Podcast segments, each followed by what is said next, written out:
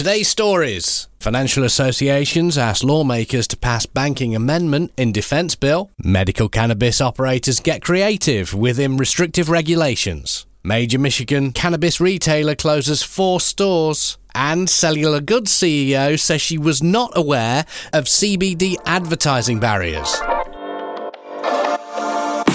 Hi there, this is Pete with the Cannabis Daily Podcast. I'm here to update you on everything happening in the business of cannabis. Since 2017, Business of Cannabis has highlighted the companies, the brands, the people, and trends driving the cannabis industry. Let's get into today's stories.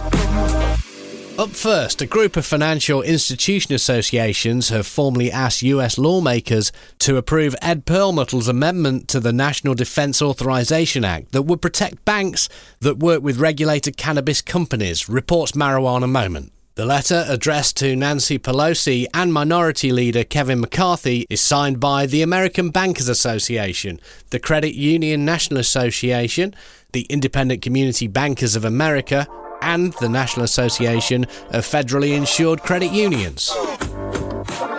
We take no position on legalising or decriminalising medicinal or recreational cannabis at either the state or federal level, reads the letter. However, financial institutions operating in states where it is legal have business and individuals involved in the cannabis market who need access to traditional depository and lending services, the absence of which creates a significant public safety issue.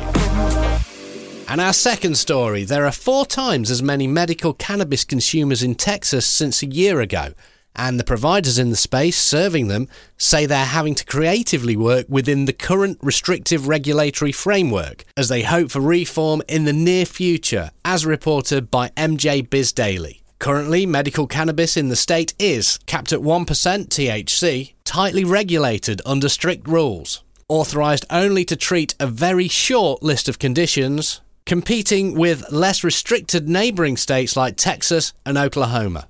Fall elections could see more cannabis friendly politicians voted in.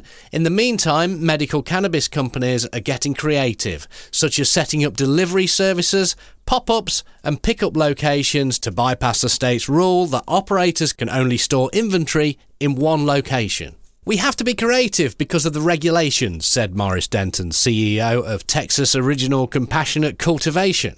If we can't figure out a way to be more efficient, then we're only increasing our loss. And today's third story Lume Cannabis Company, a giant in Michigan's retail cannabis space with 30 stores, has closed four stores in the state, reports Cannabis Business Executive. Stores in Bay City, Christmas, Cheboygan, and Southfield were closed on Monday, July the 11th. It's all part of a strategy to be better aligned for future growth, according to a statement released by the company.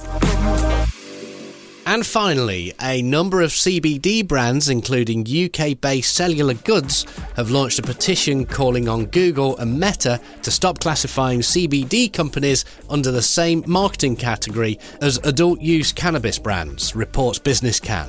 According to Cellular Goods, sales have been significantly hampered by strict marketing rules on search engines and platforms such as Facebook and Instagram which is why the company is now partnering with more traditional media outlets owned by Condé Nast.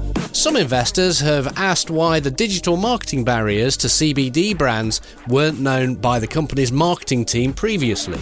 I can only speak about me personally. My background is classic, fast moving consumer goods, and I had no idea coming into this role in December that cannabinoids, which are the legal ingredients, were going to have such a hurdle with these two media providers. I think it's a known industry thing. I don't know if this is such a well known fact, to be honest. Keep in mind that this company only went public in February 2021, so it's still very new, stated Anna Chokina, CEO of Cellular Goods. Those are the stories we're watching today. You can join over 12,000 others and catch all of these stories and more in your inbox every day at 7am with our Cannabis Daily newsletter. Thank you for listening, and please hit follow or subscribe on your podcast app. I'll wait, just do it now, okay? Pick it up, just go to the, the app, hit follow or subscribe whichever it allows you to do. And always feel free to visit us at businessofcannabis.com as well as through our social channels Twitter, LinkedIn, Facebook, and Instagram. That way, you'll never miss an update from Cannabis Daily. If you hit subscribe, if you hit follow yet, come on, sort it out. If you do have any thoughts around any of our stories today, please do share them with us. Give us your take just by tweeting at B of C underscore media.